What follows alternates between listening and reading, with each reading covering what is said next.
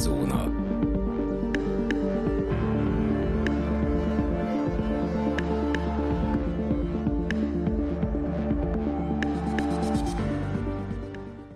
Köszöntjük a kedves hallgatókat, ez itt a Szürke Zóna Podcast, a mikrofonnál Rezső, valamint állandó vendégem és kedves barátom Dani. Sziasztok! A mai napon a kriptóról fogunk megint csak beszélni, ám a cím az megértjük, hogy egy picit csalóka, itt nem a szexuális orientációval kapcsolatos utalásokat próbáltunk tenni, hanem egy saját gyártmányú, legalábbis remélem a saját gyártmányú rövidítéssel próbáltunk élni. Ez a homo, ez a happiness of missing out-ot jelenteni, azaz azt a fajta boldogságot, ami lényegében a, a, a kimaradástól való félelemnek, azaz a FOMO-nak, a fear of missing out-nak az alternatívája, amikor azt érzed, hogy jaj, de jó, hogy ezzel nem foglalkoztam meg, jaj, de jól csináltam, hogy végig ignoráltam, és abszolút nem szántam rá az időt, hogy megértsem a dolgokat, hanem azt mondtam, hogy oly, ne, ez már öreg vagyok, vagy ilyesmi. És amikor kiderül, hogy ezek a dolgok, amikkel úgy érezted tök sokáig, hogy foglalkoznod kéne, csak tudtad, hogy bunkó vagy, vagy mm,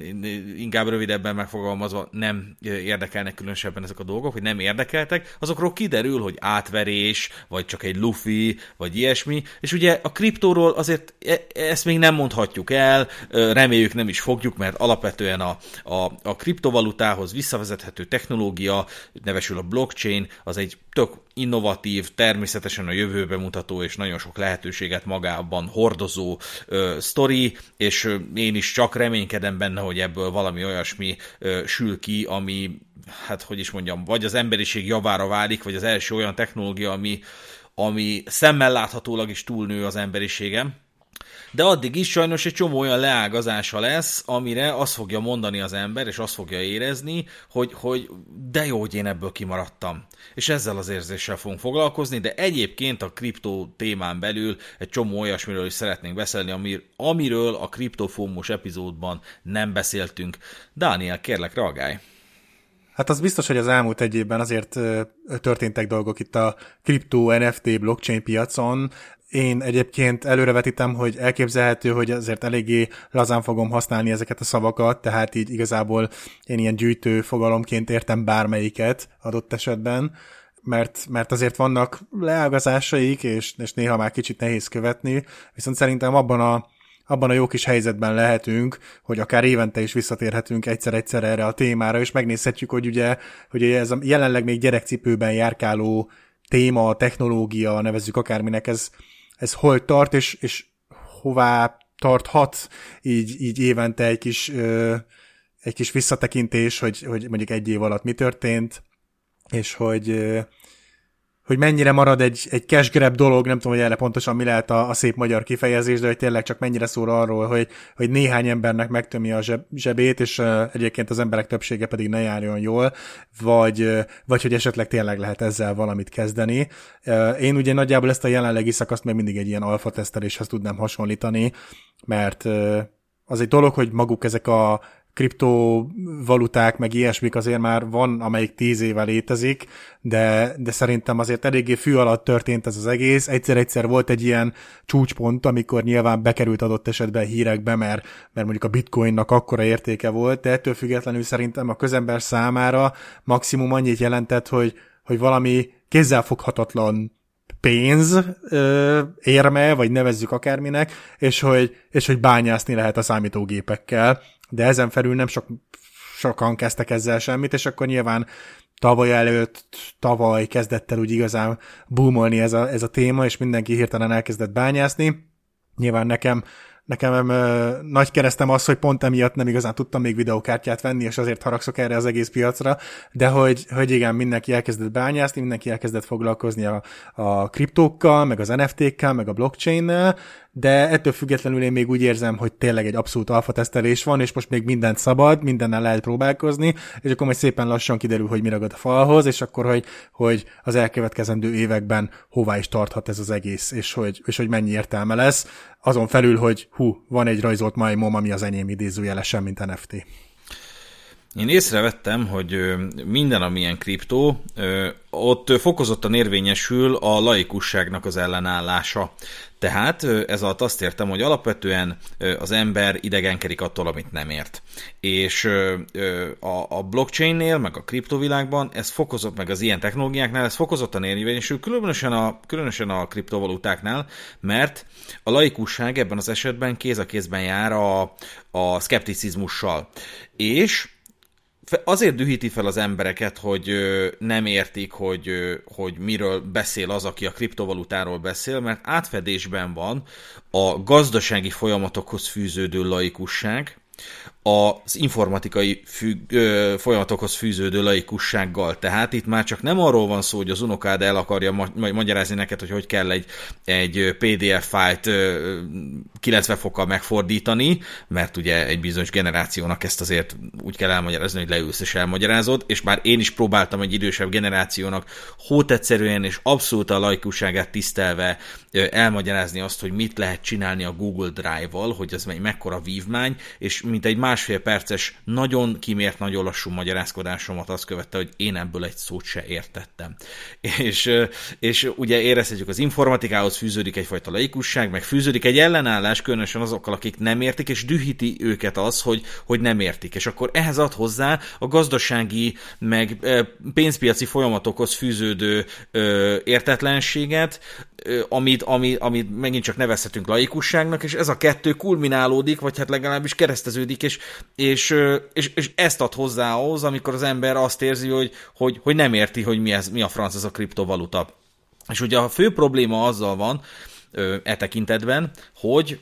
a laikusságot ebben az országban nagyon hajlamosak nem tisztelni azok, akik értenek valamihez. Nekem meggyőződésem, hogy ha van egy tárgy, amit utálsz, például a matek, azt azért utálod, mert egyszer, nagyon az elején valaki nem vette figyelembe azt, hogy te nem értesz hozzá.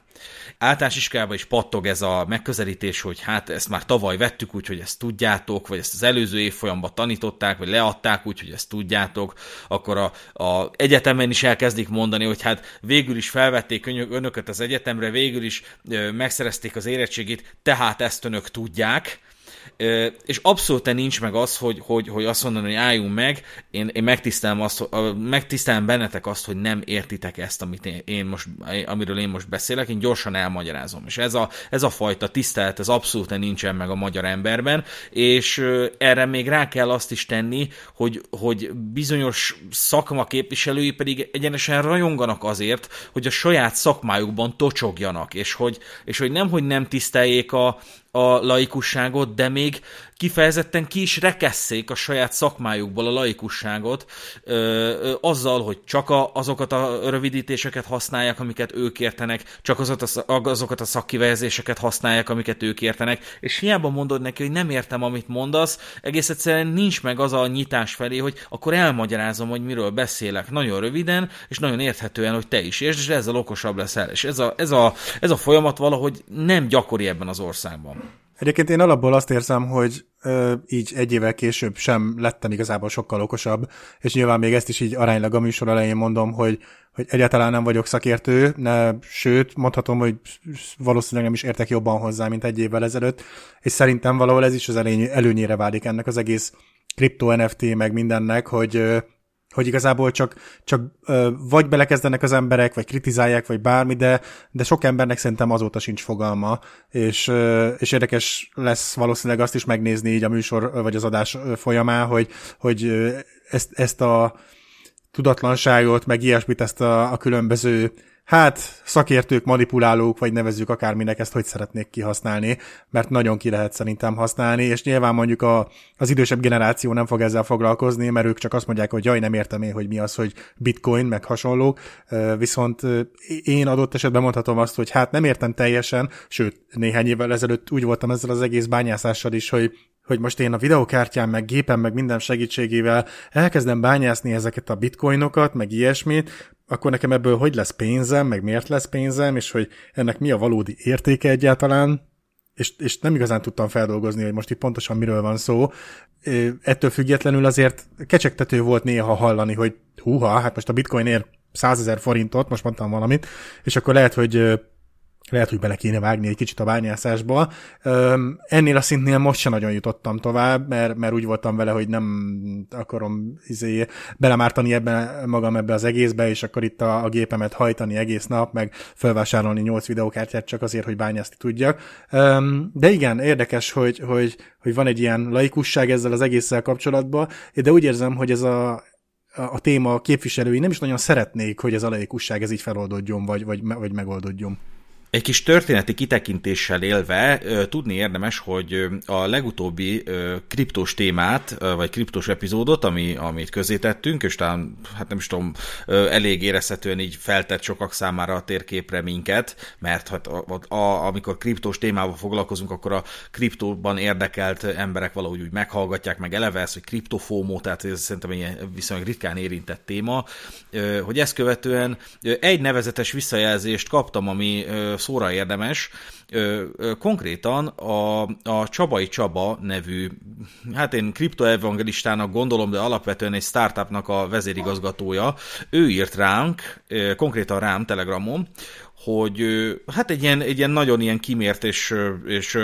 következetes diskurzust folytasson le velem a, a kriptónak a jogi megítélésével kapcsolatban, és így kibontokozott egyfajta beszélgetés kettőnk között, hogy hát miért, miért gondolom én azt, hogy, hogy a, a jogi szabályozás az jót tenne a kriptónak, mert hogy ugye ő azon a véleményem van, hogy, hogy ez a technológia, ez érezhetően túlnőtt az emberiségem, és bármi, ami szabályozással lenne kapcsolatos, vagy szabályozási vonatkozású, az ezt a vívmányt effektíve korlátozná, és, és nem, volna, nem volna a hasznára. És akkor elkezdtünk beszélgetni erről, és akkor esett le, hogy basszus, én erről a srácról olvastam már, mert hogy akkoriban jelent meg a Telexen egy cikk, ezzel a címmel, hogy kiavították a hibát, majd meggyőzték a csalót, hogy utalja vissza, amit még tud. És ez egy ilyen korábbi cikre visszamutató, ilyen nagyon érdekes, meg izgalmas cikk volt arról, hogy valóban történt egy csalás, vagy egy ilyen visszaélés egy ilyen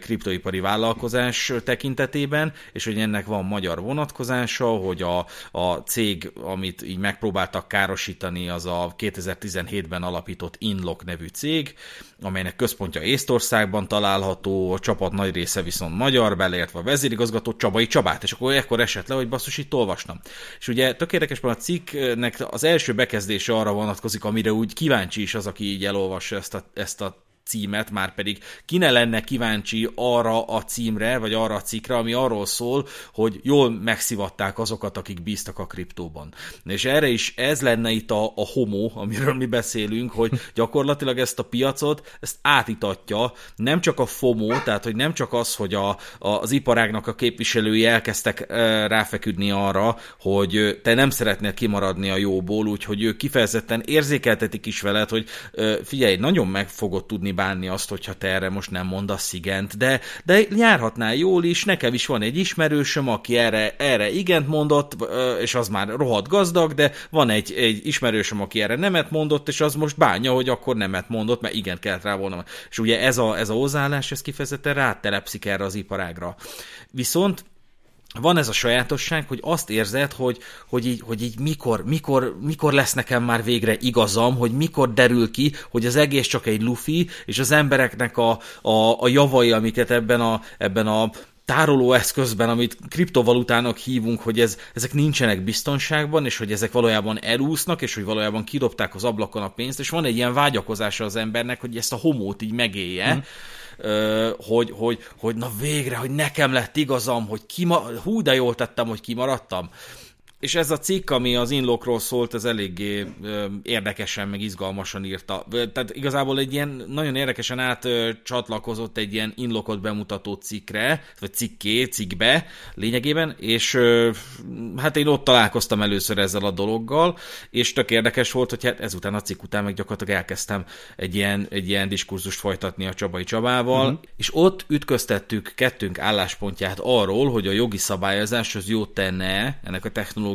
vagy nem. És én alapvetően jogi szabályozás párti vagyok, tehát én kifejezetten azt gondolom, hogy, és érzem és remélem is, hogy egyszer jogszabályok érinteni fogják a, a, a kriptopiacot, meg ezeket a, ezeket a folyamatokat, ezeket a technológiákat, de én nem azért várom ezt, hogy le legyen korlátozva, és így minél jobban hajtsa ö, saját maga alá a, a, a, a gazdasági elit ezt a, ezt a vívmányt ö, lobby tevékenység révén megvalósuló jogi szabályozás által, hanem minek után én jogász vagyok, én a jogszabályt jobban fogom érteni szemben az ilyen informatikai gazdasági folyamatokkal, amikkel egyébként, aki az inlokkal foglalkozik, vagy az inlokba fektet, vagy mit azzal, fog, tehát ott, ott kereskedik, vagy hogy mondjam, azzal rendszeresen találkozol. Tehát, hogyha például felmész az Inlocknak a honlapjára, akkor ugye belépsz, van egy ilyen, egy ilyen ügyfélhitelesítési folyamat, mint ahogy az szokott lenni egyébként a pénzmosás és terrorizmus finanszírozásáról szóló, illetve annak támogatásának megelőzéséről szóló jogszabály hatája alá tartozó szereplők esetén, tehát végig kell menni egy ilyen hitelesítési folyamaton, de utána gyakorlatilag rámész ilyen, ilyen olyan felületre, ami megmondom őszintén, nekem nagyon ilyen elidegenítő, tehát hogy, hogy én nem érzem ezt feltétlenül ilyen ügyfélbarátnak, vagy legalábbis a szememnek így, így nem, nem ideális az, amit látok, mert egy csomó mindent nem értek, amit látok. Tehát, hogy kamatozó tárcák, meg kifizetett hozam, meg kifizetésre váró hozam, függő átutalások, zárolt fedezet, tehát, hogy ezek nekem olyan kifejezések, amiket én nem annyira értek, mert nem ebben mozgok, és ebből a szempontból egy picit ö, ö, idegen volt az ez, a, ez az Inlock nevű történet, de hát később végül is a aktív felhasználójává váltam, és erről is szeretnék majd beszélni. Igazából a jogi szabályozást én abból a szempontból támogatom, és ez mondjuk szerintem ennek úgy van értelme, hogyha valahogy globálisan lesz ez valahogy szabályozva, hogy, hogy kicsit eltántorítsa a, a rossz akarókat, vagy hogy fogalmazzak, attól, hogy, hogy belekezdjenek valami ilyen jellegű bizniszbe, projektbe, vagy akármibe, mert, mert ezzel esetleg akkor valamilyen szinten vissza lehetne fogni azt, hogy az embereket sikerüljön kihasználni. Nyilván később szeretnék majd hozni egy-két példát, ahol azt érzem, hogy, hogy abszolút vannak, akik nagyon meglovagolják ezt az egészet, és és adott esetben uh, náluk lehet, hogy, hogy egy-két ilyen, egy ilyen próbálkozást így visszatarthatna, hogyha, hogyha jogilag rendezve lenne ez az egész. Uh, nyilván, hogyha most itt Magyarországon jön rá valamilyen jogszabály, vagy akármicsoda, akkor az, az világszerte nem fog sok változást uh, eredményezni, de, de talán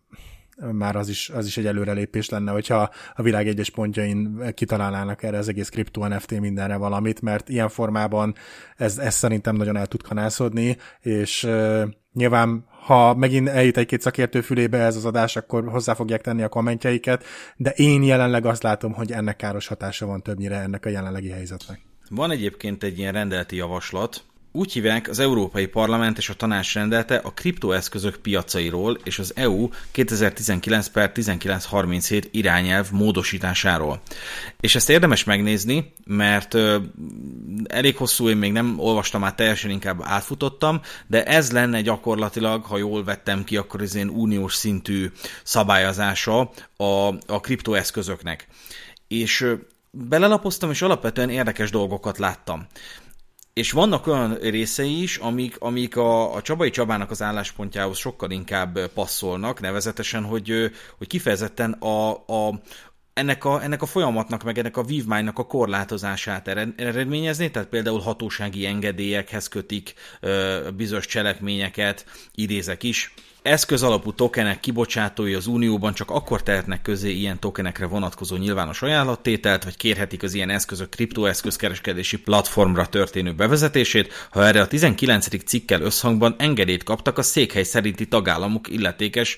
ö, hatóságától. Tehát már is látunk egy olyat, hogy, hogy, hogy engedélyhez kötik, és, és az ebben a szomorú, egy csomószor még a magyar hatóságok sem tudják, hogy mi a francot kezdjenek ezzel. Hmm. Tehát, hogy, hogy egy csomószor lehet találkozni olyan engedélyeztetési procedúrával, amikor is, különösen egyébként az ilyen felnőtt képzési szférában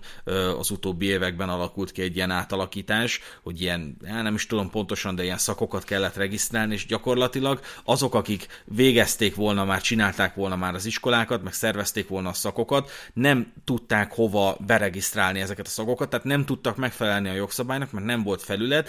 nem volt ügyfélszolgált, vagy hogyha volt is, akkor is a ügyfélszolgált túloldán egy Marika néni ült, aki azt mondta, hogy nem tudja, hogy, hogy mit kéne ezzel csinálni, tudja, hogy a lejárt a határidő, csomóan hívogatják, de nem tudják, hogy, hogy mit, mit kell. Tehát egy csomószor azt látni, hogy gyakorlatilag a közférában sem ö, teljesen egyértelmű, hogy bizonyos törvényekből származó elvárásokat, meg engedélyeztetési folyamatokat hogy és miként kellene le, ö, folytatni. Eleve azt, mindössze azt tudják, hogy ők, ők lennének ez a hatóság, amit a jogszabály ö, meghatároz. Mm. Viszont, hogyha megnézed egy picit jobban ezt a rendeleti javaslatot, vagy javaslati rendeletet, már magam sem tudom, hogy hívják, akkor egy csomó olyan ö, jogász szemmel nagyon érdekes dolog kiderül belőle, mint például a kriptoeszköz alapdokumentum tartalma és formája.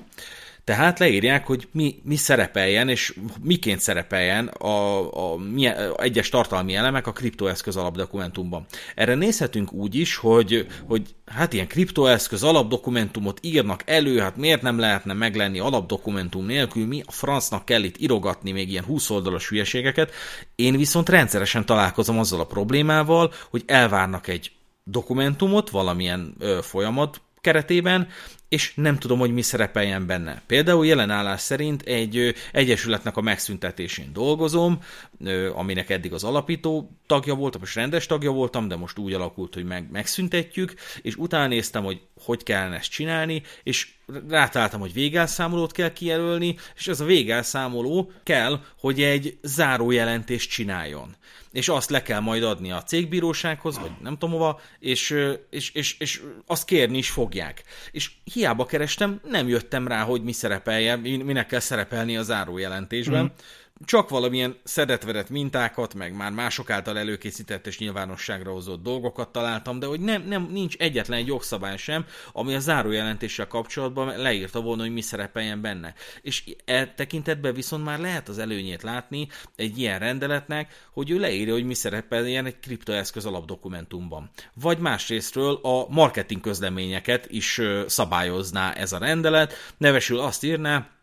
az eszköz alapú tokenektől vagy elektronikus pénz tokenektől eltérő kriptoeszközökre vonatkozó nyilvános ajánlatételhez, vagy az ilyen kriptoeszköz, kriptoeszköz kereskedési platform, pa, platformra történő bevezetéséhez kapcsolódó marketing közleményeknek meg kell felelniük a következők mindegyikének. Például a marketing közleményeknek ekként egyértelműen felismerhetőnek kell lenniük. A marketing közleményekben szereplő valamennyi információnak valósnak, egyértelműnek és nem félrevezethetőnek kell lennie. Ezek nagyon általános általános elvárások, de legalább elvárások, és legalább ezek alapján már lehet valamilyen szinten, valamilyen szempontból közelíteni ahhoz, hogy mi szerepeljen ezekbe a dokumentumokba. És lehet inkább itt arról van szó, hogy a gyakorlatias jogász szól belőlem. Én is abszolút el, el, elismerem, hogy ezek az ilyen hatósági jóváhagyatások, meg, a, meg az ilyen eljárási díjak, amit neked meg kell fizetned valamilyen hatóságnak, ahhoz, hogy tud ezt folytatni, ezek is gyakorlatilag veszett fejsze nyelem, meg ilyen önszapatás. Tehát, hogy például a GDPR előtt évekig volt egy olyan szabály,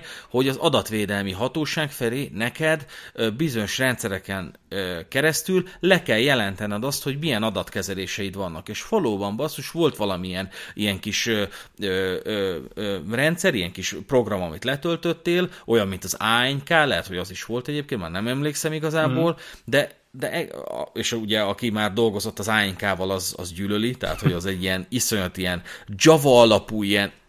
iszonyat visszamaradott ö, gány program, nem is értem, hogy miért létezik, de mondjuk valaki egyébként kedveli, de hát mindegy, és és egész egyszerűen az adatvédelmi hatóság felé le kellett jelentened azt, hogy milyen adatkezeléseid vannak, hogy kamerás adatkezelés, munkai adatkezelés, munkaszerződések tárolása, és az adatkezelés célját, az érintettek körét, a jogalapját, ezeket mind a GDPR előtti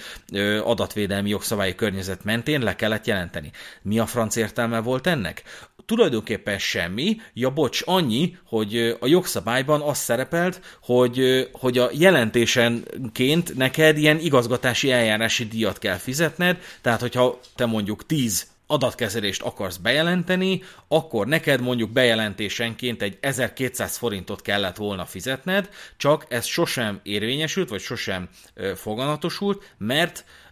a, a díjszabásról szóló rendelet sosem jelent meg. Tehát ezzel elmaradtak, Igaz, az adatvédelmi hatóság ö, nyilvánvalóan bevételt várt volna ö, mondjuk egy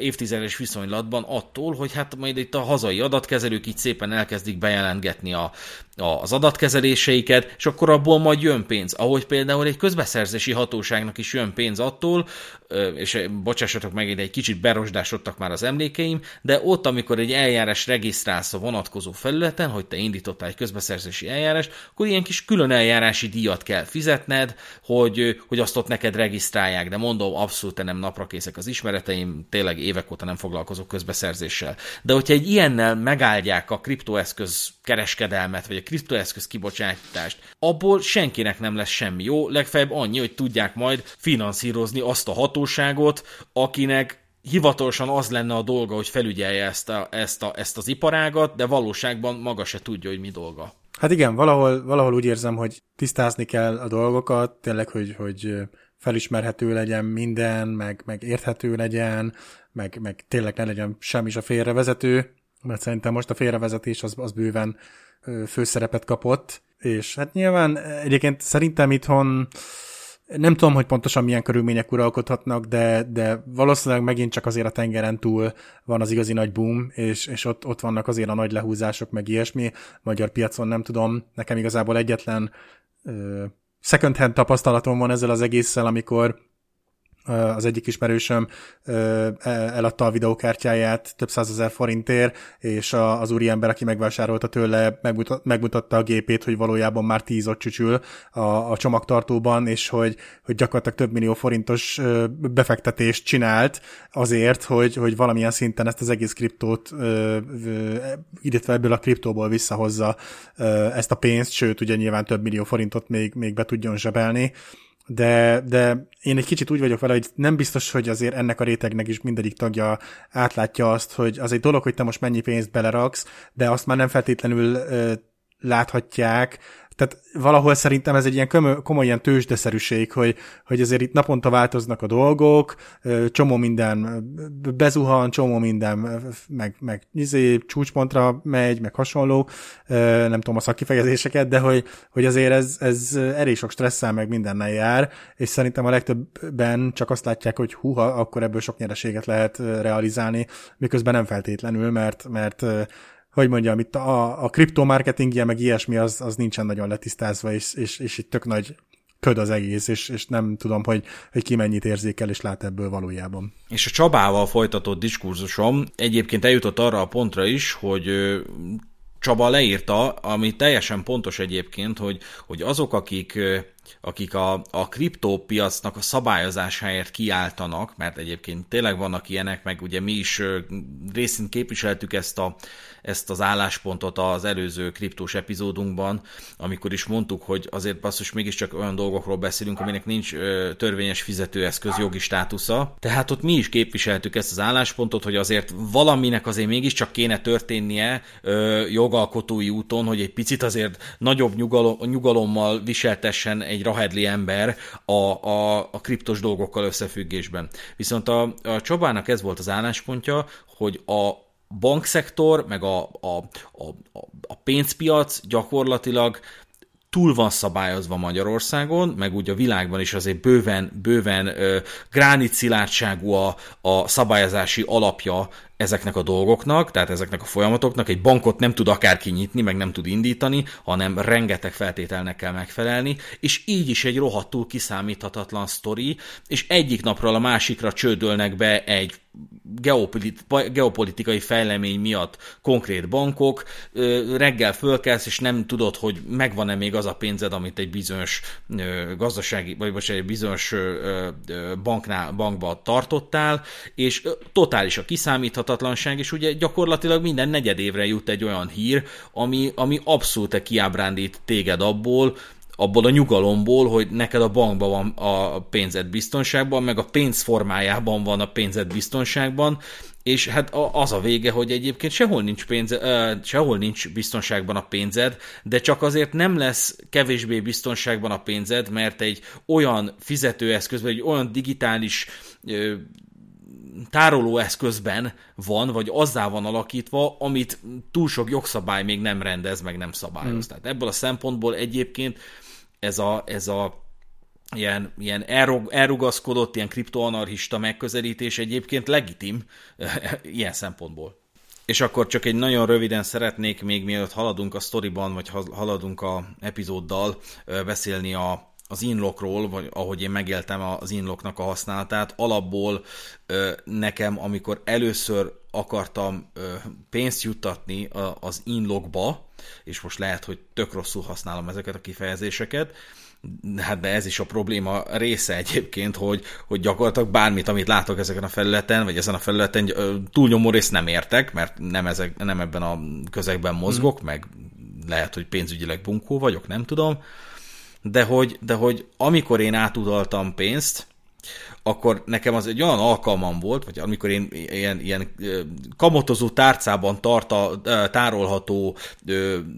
mit tudom én, kriptovalutává alakítottam át pénzt, akkor ez egy olyan alkalom volt, hogy én covidosan otthon voltam, és azt mondtam, hogy na most, most van időm ezzel foglalkozni, most nem tudok semmi egyebet csinálni, most betegállományban vagyok, úgyhogy, úgyhogy effektíve most van időm ezt végig gondolni, meg mérlegelni, meg hasonlók és pont volt valami aktuális ilyen, ilyen kedvezmény, vagy ilyen, ilyen, nem tudom, ilyen őszi leárazás, mit tudom én, valami olyan, olyan lehetőség, amikor, amikor ha akkor fektettél be, és egy bizonyos ideig bent, bent is volt a pénzed, akkor, akkor nem tudom, kap, kaptál valami ajándékpénzt, valami ilyesmi. És, és rászántam az időt, és eleve egyszer nem jöttem rá, hogy hogy tudok pénzt eljuttatni ezekbe a tárcákba, mert vannak ilyen pluszjelek, meg mínuszjelek, meg ilyen egymással szemben mutató nyilacskák, de hogy így, hogy így bármi, amire így rányomtam, vagy amire, amire rámutattam az egérrel, olyan dolgok ugranak fel, amik nekem így idegenek. Tehát, hogy ilyen tárcaazonosítók, eleve ugye az embernek a szeme ma már hozzászokott, hogy így, hogy így legyen, egy, legyen egy ilyen kis gomb, hogy befizet, vagy, vagy kiutal, vagy mit, micsoda. Nekem idegenek voltak ezek, hogy pluszjelek, meg mínuszjelek, és hát az lett annak a napnak a vége, hogy végig izzadtam, meg végig idegeskedtem, mert valahogy sikerült ö, eljutnom arra a pontra, hogy saját magamnak utaljak pénzt, vagy ilyen vizét, igen, lényegében a saját, saját nem, át akartam váltani, vagy valami ilyesmi, de a saját tárcámról a saját tárcámra utaltam, tehát ez is gyakorlatilag nem kellett volna, hogy megtörténjen, hogyha ezek a dolgok, tehát például az én saját tárcám így az én laikus szememmel azonosítható lett volna, de minek után ilyen kilométer hosszú azonosítókkal dobálózik minden, ami így a kriptopiacban ö, ö, mozog, minden ilyen felület, ezért hát gyakorlatilag sikerült így belefeledkeztem abba, hogy egy, egy laikus állat vagyok, és, és, és ráfizettem, de annyi baj legyen, tehát hogy, hogy most nem tudom ott az utalás mennyi, egy 3000 forint, vagy nem tudom, azért mégiscsak gondolom megy valami díj nekik, ha már csak azért is, mert ugye fogla, használjuk ezt a felületet, vagy használom ezt a felületet, de az volt a benyomásom, hogy, hogy, hogy oké, okay, ez egy ilyen kis tanulópénz volt, most akkor megértettem, hogy ez a, ennek az utalásnak hogy kellene történnie, meg hasonlók. Egyébként onnantól kezdve, hogy kipróbálod, rájössz, hogy rohadtul nem bonyolult, de amikor ott vagy, és azt érzed, hogy hát most egy, egy ilyen elképzelt pénzbe váltom a pénzemet, és, és szeretném, hogyha így ez a grafikus felület így, így minden értelemben értelmezné nekem, meg magyarázná nekem, hogy nyugi, rendben van, biztonságban van a lóvéd, de természetesen ezek a problémák nem jöttek, és, vagy ezek a visszajelzések nem jöttek, és ö, ö, itt ugye az én laikusságom is benne van ebben, meg lehet, hogy a inloknak a kialakult, kialakítása, közben egyébként beszéltem az egyik alapítóval is, akivel így szintén ilyen, ilyen telegram kapcsolatot alakítottam ki, hogy akkor itt most ez történt, meg az történt, és hát egész egyszerűen ennek, a, ennek az ilyen, ilyen na kezdjünk el végre a kriptóval foglalkozni, meg fektessünk be a kriptóba, ez ennek ilyen nagyon izzatag élménye volt számomra, hogy, hogy, így, hogy így nem akar működni, aztán végül valahogy sikerült, aztán így, így hátra gyorsan így elkaptam a kezeimet a billentyűzetről, hogy jó, most ott van a pénz, most minden rendben van, most akkor itt ezzel nem kell semmit se csinálni. És hát lényegében az most éppen a megélésem, hogy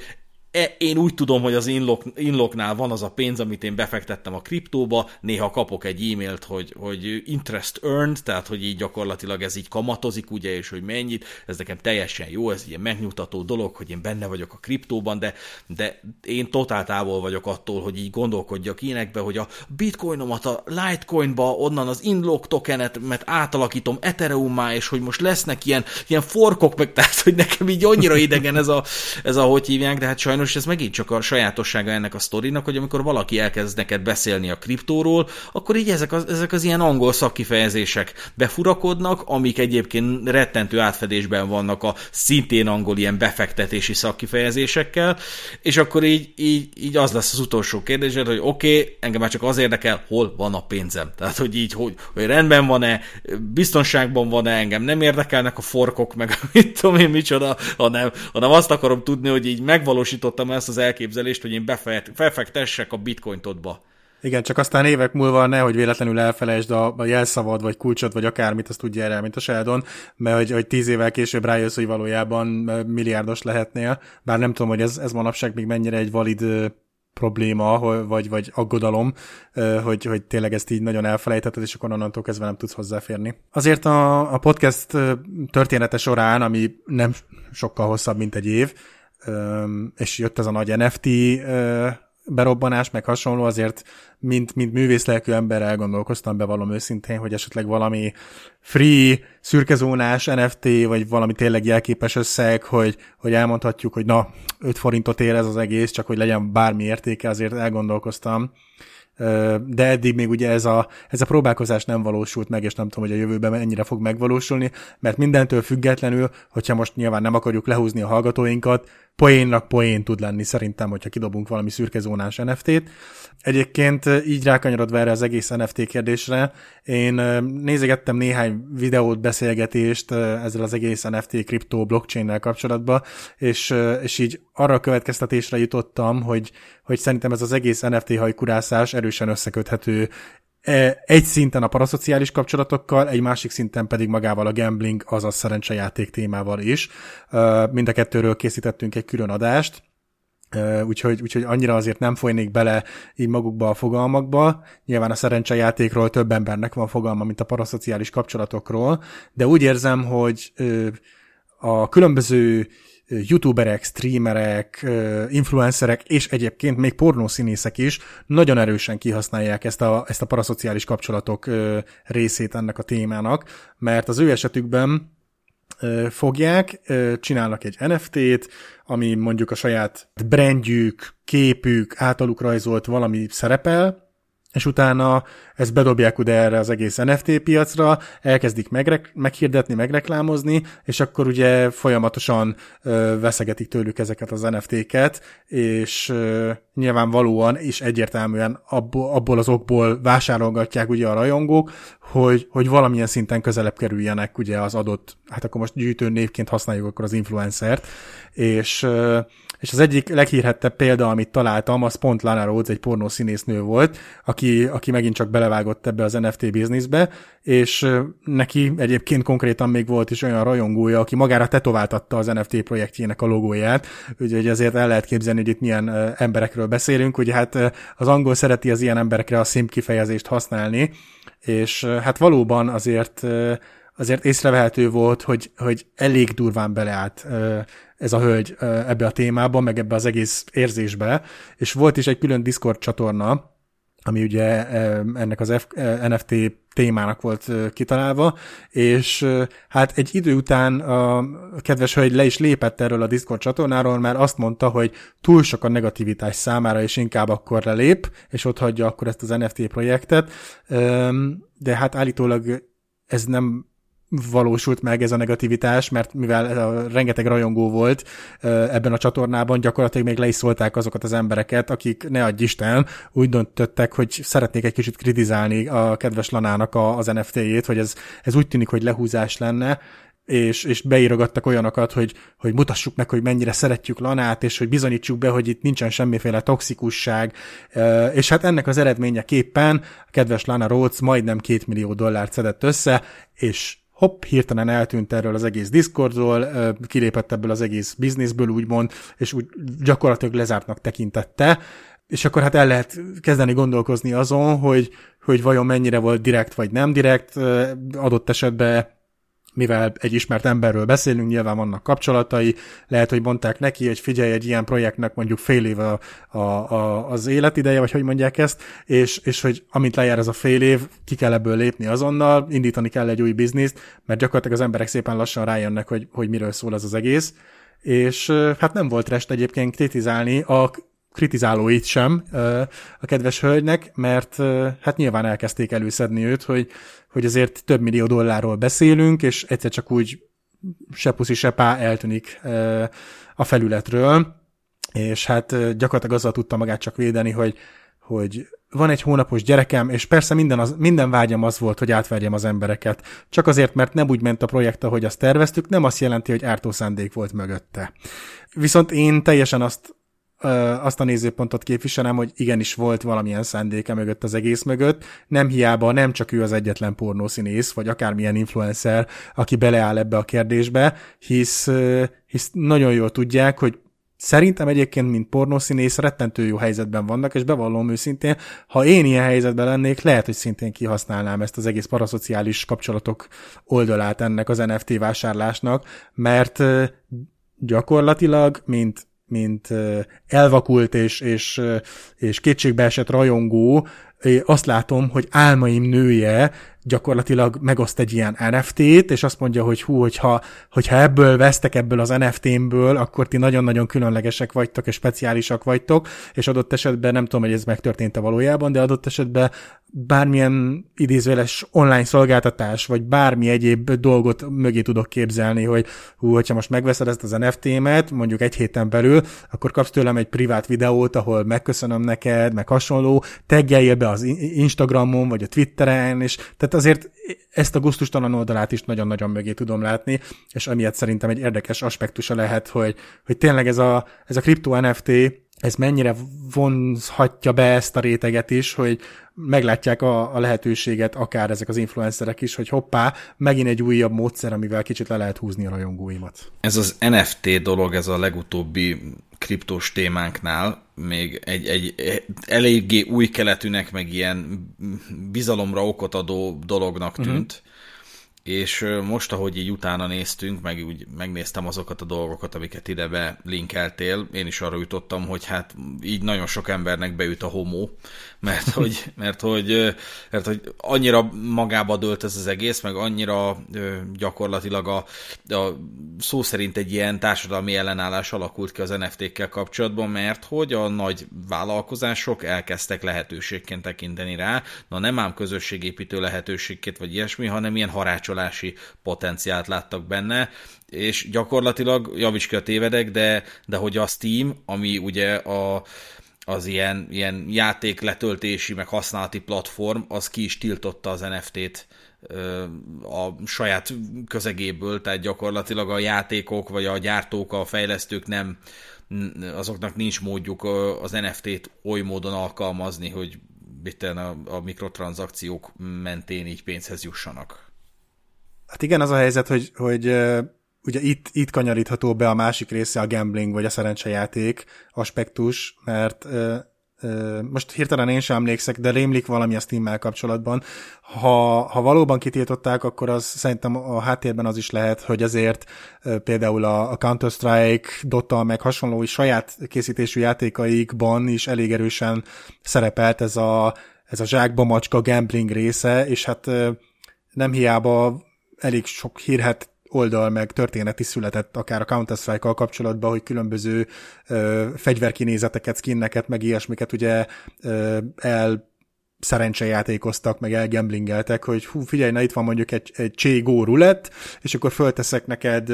mit én, 40 különböző skint, a, a nagyon gagyitól az egészen legendásig, a belépődíj az mindenképpen mondjuk 100 dollár, és akkor kapsz, amit kapsz. És nagyon sokan meggazdagodtak ebből is, ahogy minden másból, hogy gyakorlatilag több ezer dollárért sikerült ugye ilyen fegyverszkinneket eladni, és úgy érzem, hogy emiatt a múltja miatt azért a Steamnek valamilyen szinten felelőssége, hogy, hogy egy újabb hasonló szituációnak a kialakulását meggátolja, és hát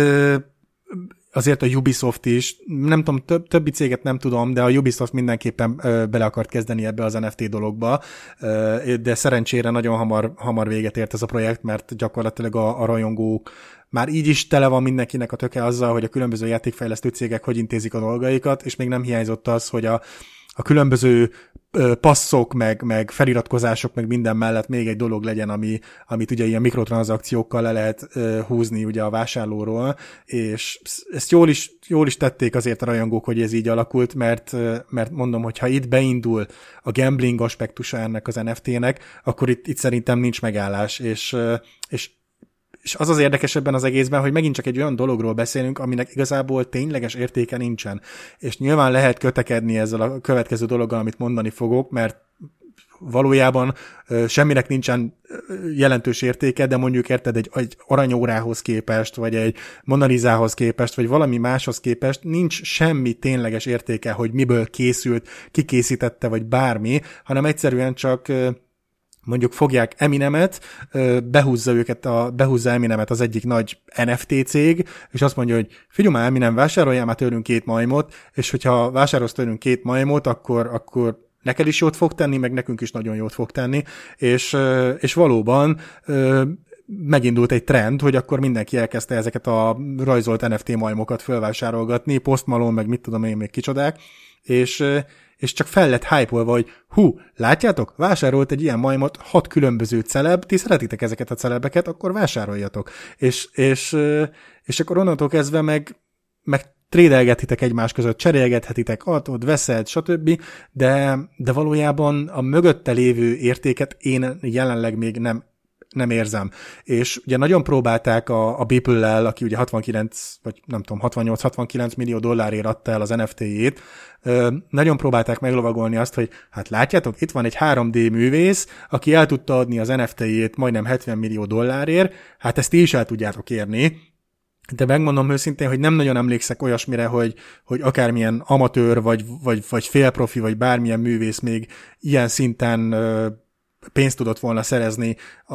az NFT-kből, de inkább még egyel visszább lépek. Nem tudom, hogy hány ö, kezdőművész, vagy tényleg nem ismert művész tudott ebből bármit is csinálni, mert, mert nagyon szépen hangzott akkor, és egy nagyon nagy hír volt ebben az egész NFT szférában, de úgy érzem, hogy, hogy ez is egy picit ilyen etetés volt, hogy, hogy látjátok, van itt érték, van itt ennek jelentősége, úgyhogy csináljátok, és akkor tök jó lesz. Nem, én úgy érzem, hogy a mai napig ennek az NFT-nek csak a, a, a mesterséges felhájpolása megy, és, és emiatt lesz gyakorlatilag értéke ideiglenesen ezeknek a dolgoknak. Az NFT, ha ugye még a kedves hallgatók nem tudnák, de, de egy olyan technológiát akar, ami blockchain, blockchain mentén valósul meg, és gyakorlatilag egy ö, újszerűnek tűnő ö, dolog, de mint megtudtam egy másik podcastből, abszolút nem új, mert már 93-ban valaki ezt így leírta, hogy a, gyakorlatilag a, a titkosításnak ö, egy ilyen leágazása lehet, hogy, hogy gyűjthető tartalmakat, digitális tartalmakat lény lényegében beépítesz egy ilyen blokkláncba, és azzal gyakorlatilag igazolod a, az eredetiségét. És ugye itt arról van szó, hogy, hogy lehet a birtokodban egy kép például egy táncoló majomról, sőt, akár tíz képet is lementhetsz az asztalodra egy táncoló majomról, de a, a táncoló majomról készült NFT, amit így megmintelnek, hogy ez a kifejezés, hogy így nem tudom, kiöntenek, vagy nem is tudom, mi lehet ez angolul, de hogy, de hogy minek után az a blokkláncolatnak a, a része, tehát a, a, annak a képnek van egyetlen egy olyan azonosítója, ami egy blokkláncnak a, az egyik eleme, az a bizonyos kép, az az ilyen NFT verziójának a képnek, az az eredeti. És ugye kétfajta ember van a világon, van, aki ezen röhög, mint az állat, hogy így, de miért akarnád az eredetit? Hát nekem otthon van tíz ebből a képből a, a, a, az asztalomon, mármint, hogy a PC asztalomon, hogy így, hogy így nem leszel gazdagabb, meg hogy, hogy az is csak egy példány, de a másik meg gyakorlatilag ugye a South Park uh, butters epizódjából, vagy hogy mondjam, amikor felnőttek, akkor ugye, mint kiderül a butters azért uh, kerül elme, uh, elmegyógyintézetbe, mert hogy így veszélyes, meg mindenkinek mondja a hülyeségeit az NFT-ről, és mindenki hallgat rá, és mindenki gyakorlatilag megszabadul a, tartalékaitól, hogy ilyen táncoló majomról készült gifekbe fektessen, és hát a másik, másik ember az gyakorlatilag ez, hogy hát, hát de nem érted, hát ez a, ez, ez a technológiai fejlődésnek az új állomása, meg hogy ez befektetés, és hogy ebből csak hozam lehet, és hogy ez, ez a hülyének is megéri, mert gyakorlatilag a saját szellemi termékeidből csinálsz ö, olyan ö, digitális vagyonelemeket, amiket, amikkel kereskedhetsz, és így gyakorlatilag bárkinek mondod ezt, így felcsillan a szeme, és akár még nekünk is felcsillan a szemünk, amikor én belegondoltam, hogy hát csinálni kellene ilyen vagy mi lenne, ha csinálnánk ilyen szürkezónás ö, grafikákat, mondjuk például egyébként hosszú távú tervünk, de hogy, de hogy gyűjtőkártyákat szeretnénk, ö, szürkezónásot, és, és, és hogy azokból csinálnánk NFT-t, és igazából semmi, de esküszöm, hogy semmi ö, ö, bizalmam nem fűződött ahhoz, hogy nekünk ebből javaink származnak, hanem inkább egy ilyen, egy ilyen közösségfejlesztő, közösség összetartó vetülete lenne gyakorlatilag a brandünknek, hogy, hogy az is egy olyan dolog, amiben a szürke zónát megélhetik azok, akik, akik szeretik hallgatni ezt a podcastet, hogy akkor most ö, szürke zónás gyűjtőkártya birtokába kerülünk, de ha már a birtokába kerülünk, akkor akkor digitálisan kerülünk a birtokába, és nekem a rezső kártyám, a Legendary rezső kártyám, az a, abból csak egy van az egész országban digitálisan, és az nálam van. Tehát, hogy gyakorlatilag ilyesmibe gondolkodtunk, és máig azt gondolom, hogy ez egyébként szuper jó, de, de most így, ahogy látom, hogy mekkora visszatetszést kelt ez az egész dolog a társadalomban, egy picit örülök is neki, hogy erre így nem feküdtünk végül rá, meg erre nem szántuk rá az időt. És az az érdekes még, hogy, hogy én ebbe az NFT ürletbe ugyanazt látom, meg ugyanazokat a folyamatokat látom, amik voltak körülbelül ilyen 7-8 évvel ezelőtt a Kickstarter ürletbe. Tehát ez a Dani a megmondhatója leginkább, mert őt is egy picit berántotta ez a dolog, meg hát engem is, meg hát mindenkit, amikor így, meg a South Park alkotóit is, amikor így kialakult ez a, ez a felfogás, hogy ilyen Kickstarter oldalak léteznek, és akkor arról szól, hogy te, de az, arról szól ez az egész dolog, hogy te vállalsz valamit, hogy csinálsz egy, egy vállalkozást, ami feltalálja a repülő autót, és hogy neked ehhez csitrillió forintra van szükséged, és hogy indul a kampány, és akkor egy hónapon belül ez a feladat, hogy egy hónapon belül mondjuk a csitrillióidig forintot össze kell gyűjteni, és akkor így megy a kampány, és akkor így, és akkor így, így, így, így a kampány utolsó napjájára lesz még egy véghajrá, hogy na még az utolsó néhány dollárt még, még fizessétek meg, és akkor végre összejön az a pénz, és akkor meg tud épülni a, a repülőautó, és akkor természetesen ennek a nagyszerű vívmánynak a, a, az egyik ilyen ilyen folyamánya, hogy, hogy elkezdtek ilyen legendákkal dobálózni, hogy hát bizonyos emberek gyakorlatilag vállalást tettek arra, hogy csinálnak maguknak egy, egy uborkasalátát, és hogyha valaki minél nagyobb tírben ö, ö, ö, fektet be, akkor annak el fogja magyarázni, hogy, hogy, hogy, hogy milyen élmény volt megenni azt az uborkasalátát, és természetesen jöttek ezek a legendák, hogy az emberek azért fizettek, és hogy, és hogy imádnak ezekért fizetni. Én azt gondolom, egy csomó ilyen legenda hazug, hazug legenda volt, és valójában azt szolgálta, hogy az emberek foglalkozzanak ezzel a Kickstarter hülyeséggel. De, de most is azért lehet látni, mára már lehet tudni, hogy azért ez nem ennyire egyszerű, meg meg nyilván cégjogi vetülete is van ennek a dolognak, tehát hogy nem csak arról van szó, hogy kitálunk valami hülyeséget, aztán felrakjuk Kickstarterre, aztán bejön, bejön a pénz, meg hát ugye van egy közös ismerősünk, Dani, akinek volt egy ilyen Kickstarter kampánya, egy olyan termékkel, ami rendkívül jó, meg rendkívül érdekes, és hogyha mi itt most pitchelnénk nektek, akkor ti is azt mondanátok, hogy basszus, ez tök jó, és, és nagyon sok áldozatot meghozott ez a srác, szó szerint gyakorlatilag passzívált az egyetemen, vagy nem tudok konkrétumokat, és, és, és végül gyakorlatilag a kitűzött mondjuk 10 ezer dollár helyett nulla, azaz nulla dollárt sikerült összeszedni a Kickstarter kampány keretein, keretein belül, pedig egy marha jó sztori lett volna, tehát ez is egy ilyen, ilyen, ilyen hamis dolog, de Dani majd mindjárt kiegészít, és ugyanezt érzem az NFT-nél, hogy így mondogatják az emberek, hogy hát ez tök jó, de hogy, de hogy csinálsz valamit, összemaszatolsz ott a számítógépeden, csinálsz belőle ö, egy, egy NFT-t, és akkor azt fölrakod 10 ezer dollárnak megfelelő összegű bitcoinért, csak akkor meg fogják venni, és akkor természetesen jönnek ezek a hírek is, hogy valami magyar alkotó felrakott ilyen Orbán Viktoros képeket, és akkor ott már írtak az NFT-ről, de hogy jönnek majd, ha még nem jöttek ezek az ilyen hazug sztorik, hogy magyar emberek meggazdagodtak, meg más emberek meggazdagodtak a, a, az NFT-nél, aztán öt év múlva erről is ki fog derülni, hogy egy hülyeség és, és kamu volt egy csomó ilyen sztori. Nos hát ugye azt szerintem már nagyjából mindenki tudja, hogy, hogy mémek mindig is léteztek valójában, csak maga a fogalom az később született meg, és egyértelmű, hogy ugye ez az egész Kickstarteres, meg crowdfundingos téma is azért magával vonzott néhány mém esetet, mint például ez a csinálok magamnak egy krumpli salátát, és akkor összeszedett több ezer dollárt. Ettől függetlenül én úgy gondolom, hogy a, az NFT-kkel ellentétben a Kickstarternek van értelme, hisz hogyha én befizetek 50 dollárt azért, hogy, hogy legyen egy, mit tudom én, szerepjátékos kütyüm, vagy, vagy PC játékom, vagy valami, és összejön a pénz, meg minden, jó, nyilván ott van az a néhány százalék esély, hogy valójában nem lesz semmi belőle, de hogy ettől függetlenül, ha minden jól megy, akkor én ennek a végén kapok egy terméket, hogyha pedig nem jön össze a pénz erre a Kickstarter kampányra, akkor pedig visszakapom a pénzemet, és, és akkor mindenki megy a saját maga útján. Az NFT-vel viszont nem így van, mert szerintem egy teljesen más téma, és az, hogy a, a közös ismerősünknek ugye hogy sikerült, vagy nem sikerült egyébként Indiegogo kampánya, az, az szerintem annak is betudható, hogy, hogy egy eléggé réteg dologról volt szó, tehát hogyha mondjuk nekem van egy kétlábú kutyám, akkor nem hiszem, hogy sok embernek van még kétlábú kutyája, tehát egyből ugye sokkal, de sokkal jobban leszűkítem a réteget, akinek szólna az én projektem, és szerintem valahol egy kicsit ez volt az egész mögött, hogy, hogy egy nagyon szép cél volt ugye ennek az egésznek a végén, egy nagyon szép dolog születhetett volna ebből, de egyszerűen mivel nem volt mindenki érintett, sőt, nagyon kevesen voltak érintettek, szerintem ez volt, ez átkozta el az egészet, és, és ezért nem lett túl sikeres. Tudtommal azért a marketingbe is valamilyen szinten raktak, ha minden igaz, akkor azért ott volt anyagi finanszírozás, meg ilyesmi, tehát nem feltétlenül volt teljesen elvesztegetett idő, de igen, egy, egy elég, elég rossz példája volt ennek az egész Kickstarter meg crowdfunding dolognak, és hát sajnálom is, hogy nem jött össze, de, de legalább azért az évek során szerintem kiderült a Kickstarterről, hogy tényleg nem olyan egyszerű, meg nem lehet csak úgy ígérgetni, meg hasonlók, a mémeket most már azért egyre többen kezdik átlátni, hogy most minek adjak én neked 100 dollárt azért, hogy tudjál rendelni egy pizzát, és azért ezek szépen ki is haltak, de az biztos, hogy, hogy szerintem egyes embereknek egy életre úgymond elrontotta ezt a, ezt a Kickstarter dolgot,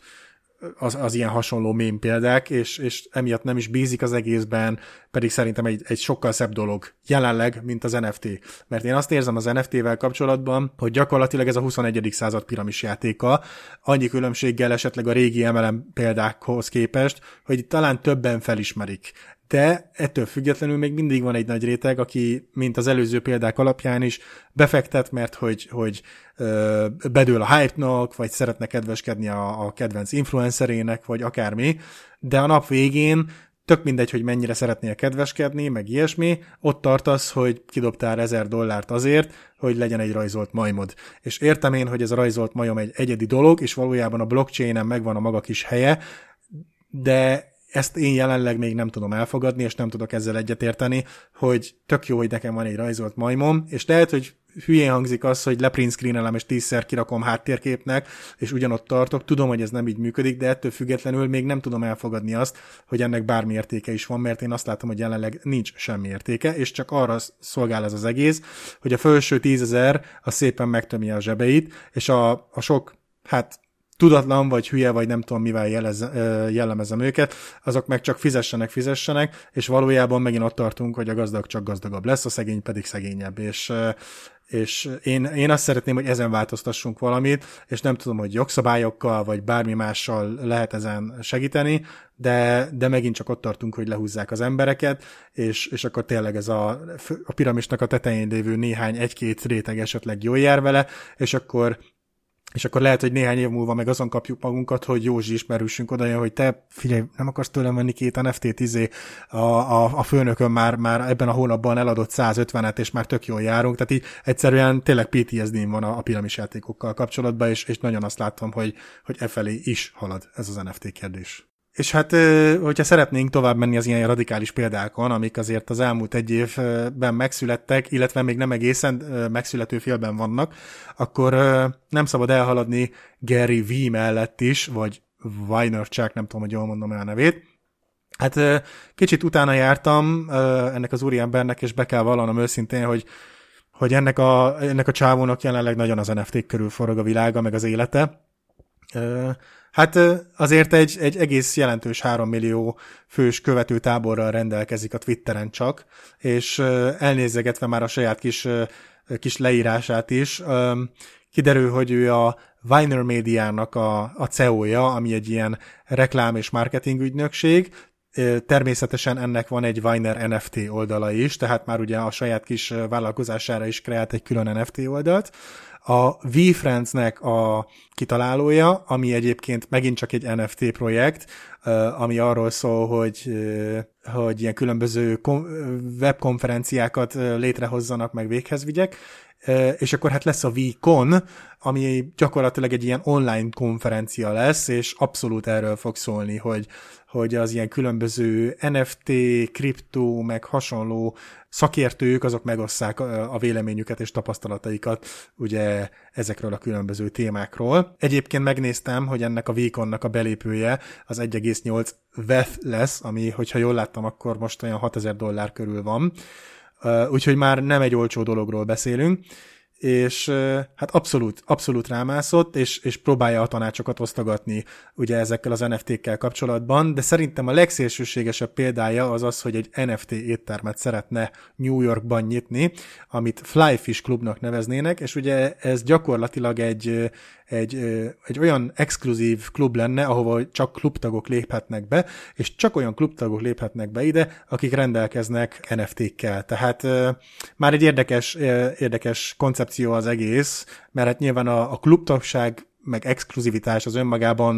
nem egy egyedi dolog, és azért már elég régóta vannak golfklubok, meg, meg jachtklubok, meg mi egyéb, de hogy, hogy egy különleges aspektusa szerintem az, hogy ő szeretné ezt az éttermet NFT-hez, meg kriptovalutákhoz kötni, és, és hát nem tudom, hogy ez pontosan hol fog hova fog tartani, mert még tudtommal nem nyílt meg ez az étterem, de hogy gyakorlatilag több ezer dollárt kell befektetned azért, hogy beléphess ebbe az étterembe. Nem tudom, hogy, hogy hány hasonló ilyen exkluzív étterem létezik a világon, de az biztos, hogy ez, ez egy elég lehúzósnak tűnik. És hát azon felül, hogy ugye rengeteg projektje, meg, meg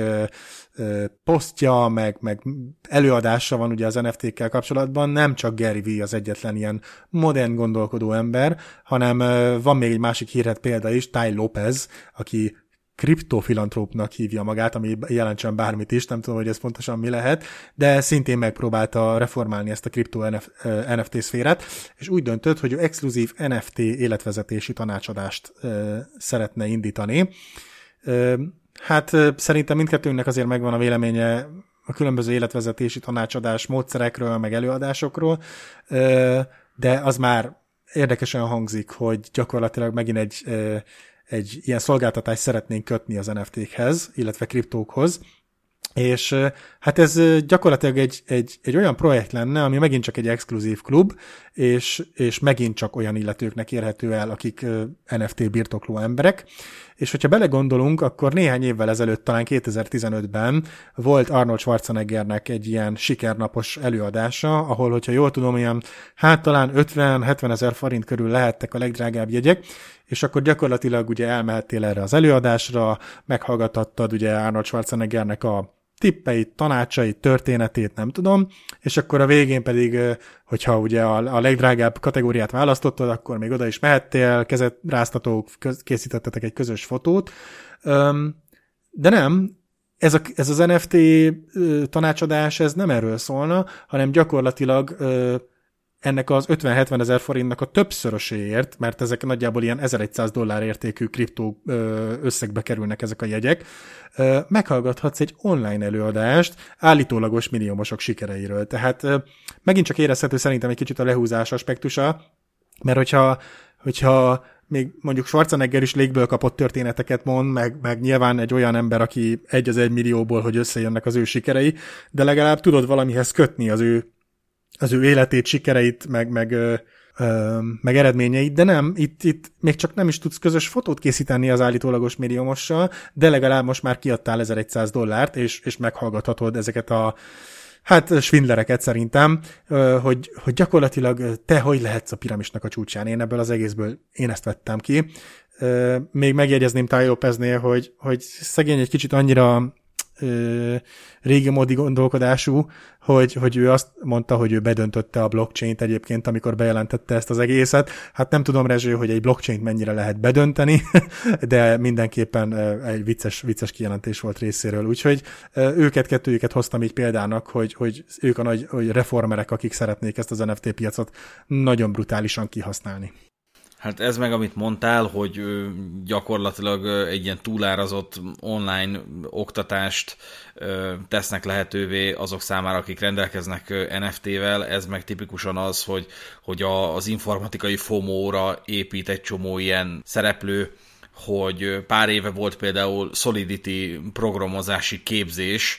Magyarországon ugye a Solidity az a nyelv, amiben a smart kontraktokat megírják, de, de utána néztem, és ilyen, ilyen több milliós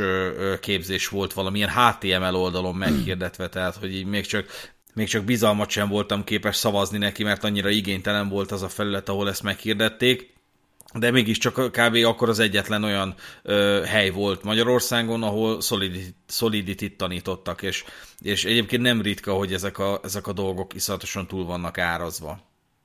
Talán, talán arra is utalnak ezek, ezek a svindlerek igazából, mert nem feltétlenül gondolom svindlernek azt, aki nagyon drágán solidity tanít, de aki nagyon nagy pénzhez köti, nagyon nagy mennyiségű pénzhez köti azt, hogy téged hozzá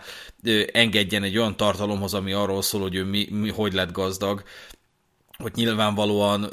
egy ilyen piacirésnek a, a kihasználása ö, valósul meg, hogy hát ilyen is van, lehet, hogy valakinek pont ez fogja reprezentálni azt, hogy amit, ugye, amiről ugye a felárazás című epizódban beszéltünk, hogy, hogy én szeretném a legdrágább verziót megkapni, mert azzal együtt jár az is, hogy nyilvánvalóan a legjobb, ami egy csomószor tudjuk, hogy nem, nem nyilvánvalóan a legjobb minőséget reprezentálja, de mégiscsak ö, egy bizonyos réteg felett, tehát hogy például az, aki, aki gyakorlatilag egy nap megkeres több millió forintot, azon a szinten már nem fogsz tudni neki egy tízezer forintos cipőt ajánlani, mert neki ez sértés lesz, tehát hogy, hogy annak a rétegnek, ennek az elit új gazdag rétegnek, aki, aki, aki, a, akinek gyakorlatilag a százezer forintos cipő is olcsó, annak, annak az lesz az élménye, amikor végre lát egy, egy 500 ezer forintos cipőt a kirakatból, hogy na végre értenek engem már, végre, végre valaki tudja, hogy, hogy, én, hogy én nekem mennyi pénzem van, és hogy én mennyi pénzt tudok elcseszni egy cipőre és nyilván e, emiatt vannak ezek az ilyen túlárazott hülyeségek. Van egyébként még egy, egy rövid információ Tai Lopezről, hogy ő már korábban foglalkozott ezzel a kriptó dologgal, kriptokérdéssel, uh, méghozzá 2017-ben vásárolt bitcoint, amikor nagyjából 20 ezer dollár körül volt az értéke. Készített is természetesen pár videót, ahol, ahol megosztotta a véleményét, tapasztalatait, és hát természetesen kioktatta az embereket, hogy, hogy hogyan kell ezt csinálni, és hát utána jött egy nagy zuhanás, amikor olyan 3000 dollárra csökkent a bitcoinnak az értéke, akkor egyből meg is szabadult az összestől, kidobta, kidobta az összes videóját a kukába, törölte az internetről, és hát amikor most ugye ilyen 40-50 ezer dollár körül ingadozik az ára a bitcoinnak, akkor megint előbújt, és hát mint láthatjuk a fenti példával, például ilyen exkluzív életvezetési tanácsadásokkal próbálja megtömni a zsebeit, és Hát szerintem ebből is látszik, hogy valóban tényleg most, most mindent lehet, és ezért mondom, hogy még az alfa tesztelés fázisban vagyunk, mert itt különböző szolgáltatásokat, árucikkeket nevezhetjük így, meg mindenféle étterem, meg mindent próbálnak kötni ehhez a kriptóhoz és NFT-hez. Mindenki próbálkozik. Nyilván ezek az emberek nem hülyék, nyilván ezek az emberek már valamilyen szinten megtömték egyéb projektekkel a zsebeiket, és ezért merik egyáltalán bevállalni ezeket a dolgokat. Nyilván itt vannak tanácsadók, financiális, meg mind, mi egyéb,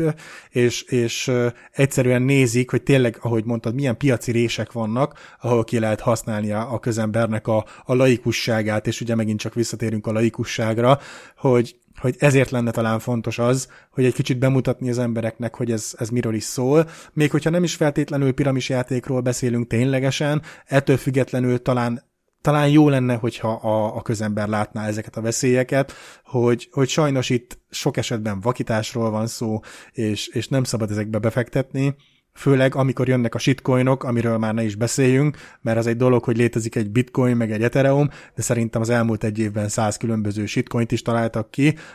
aminek akár napokon vagy heteken belül a, az értéke hatalmasat zuhant, egészen pontosan azután, miután ugye a shitcoinnak a kitalál, kitalálója megtömte a zsebeit, és akkor innentől kezdve megint le lehetett lépni. Úgyhogy megint csak azt tudom mondani, mint ugye sok ö, korábbi adásban, hogy érdemes nyitott szemmel járkálni, és utána járni a témáknak,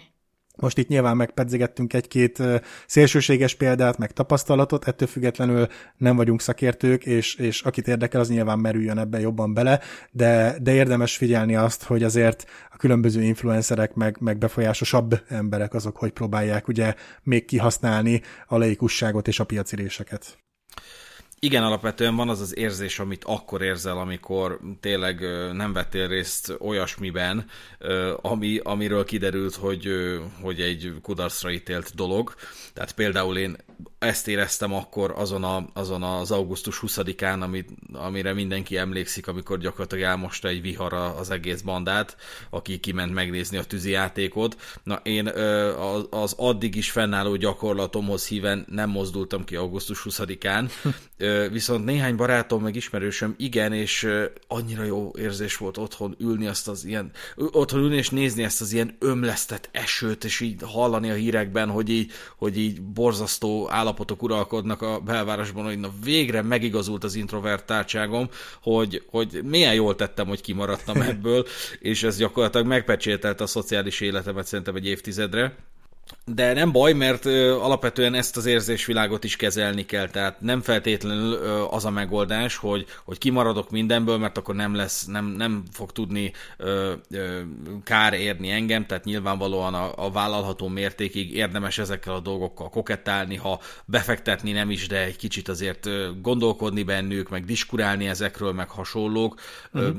Ö, picit hasonló jelenség az, hogy ugye egy csomószor nevesítem azt, hogy hogy a podcastünkkel kapcsolatban én egy csomó ismerősömtől meghallottam azt, vagy hallottam már azt a kérdést, hogy nem lesz ebből bajod, és szerintem ezt egy csomó ismerősöm azért mondja el, mert a, a, a nyilvánvalóan statisztikai alapon egyszer talán valami bajunk lesz ebből, tehát esetleg beleállunk egy olyan dologba, vagy egy olyan közszereplőbe, aki azt mondja, hogy na jó, én ezt most nem tolerálom, én most akkor titeket beperellek, mert helyreigazítást követelek, vagy mondjuk feljelentelek titeket becsületsértésért. És lehet, hogy egy nap el kell mennünk a rendőrségre, és, és el kell mondanunk, hogy hát mi a vélemény nyilvánításhoz fűződő jogunkat ö, gyakoroltuk, ö, ilyen és ilyen terjedelemben, és nekünk ez nem lesz probléma, na de viszont akik, akik azt mondták nekünk már a- akkor mondjuk már úgy három éve, hogy ebből bajotok lesz, nem lesz ebből bajotok, azok meg azt mondják, hogy na nem megmondtam, nem megmondtam, hogy ez a podcastelgetés, ennek mi lesz itt a vége, aj, de jó igazam, de bezzeg én, aki nem csinál semmit, na az milyen jól jár. Igen. És, és valószínűleg, valószínűleg ez, a, ez a homo, ez az a happiness of missing out, és hogy, és hogy a kriptopiacon is rendkívül sokszor érezhető ez, hogy nem fogok beszállni a kriptóban, nem veszek kriptovalutát, nem csinálok semmit, nem foglalkozok ezzel a technológiával, elhiszem azokat a híreket, meg azokat az információkat, hogy ez valójában csak egy lufi, és végül nekem lesz igazam, de lehet, hogy nem lesz lufi, de addig is mindig, ami